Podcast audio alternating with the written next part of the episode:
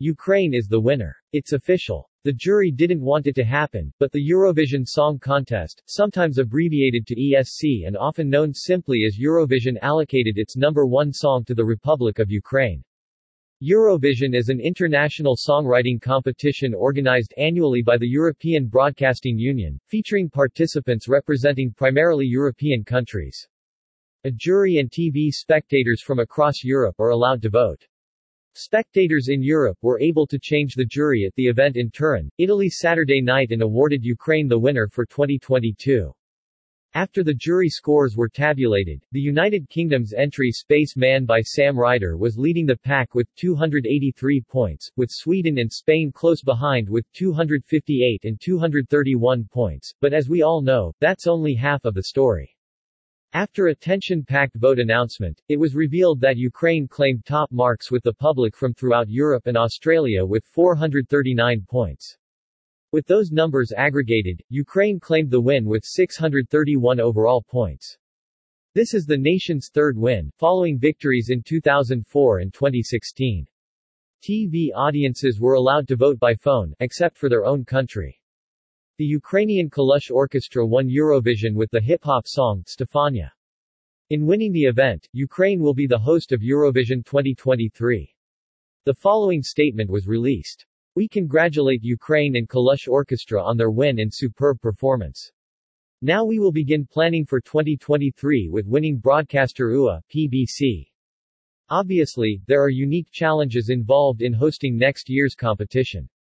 However, as in any other year, we look forward to discussing all the requirements and responsibilities involved in hosting the competition with UA, PBC, and all other stakeholders, to ensure we have the most suitable setup for the 67th Eurovision Song Contest. Obviously, the Grand Prix was influenced by the Russian invasion of Ukraine. Russian artists were not allowed to compete. U2.B how does it work? Each participating broadcaster that represents their country chooses their performer, maximum 6 people, and song, maximum 3 minutes, not released before, through a nationally televised selection, or through an internal selection. Each country is free to decide if they send their number one star or the best new talent they could find. They have to do so before mid-March, the official deadline to send in entries. The winner of the Eurovision Song Contest will be chosen through two semi-finals and a grand final. Traditionally, six countries are automatically pre-qualified for the grand final. The so-called Big Five feat, France, Germany, Italy, Spain, and the United Kingdom, and the host country. The remaining countries will take part in one of the two semi-finals. From each semi-final, the best 10 will proceed to the grand final. This brings the total number of grand final participants to 26. Each act must sing live, while no live instruments are allowed. After all songs have been performed, each country will give two sets of 1 to 8, 10, and 12 points, one set given by a jury of five music industry professionals, and one set given by viewers at home. Viewers can vote by telephone, SMS, and through the official app. Out of fairness, you cannot vote for your own country. Only those countries who take part in the respective semifinal vote, along with three of the six pre-qualified countries.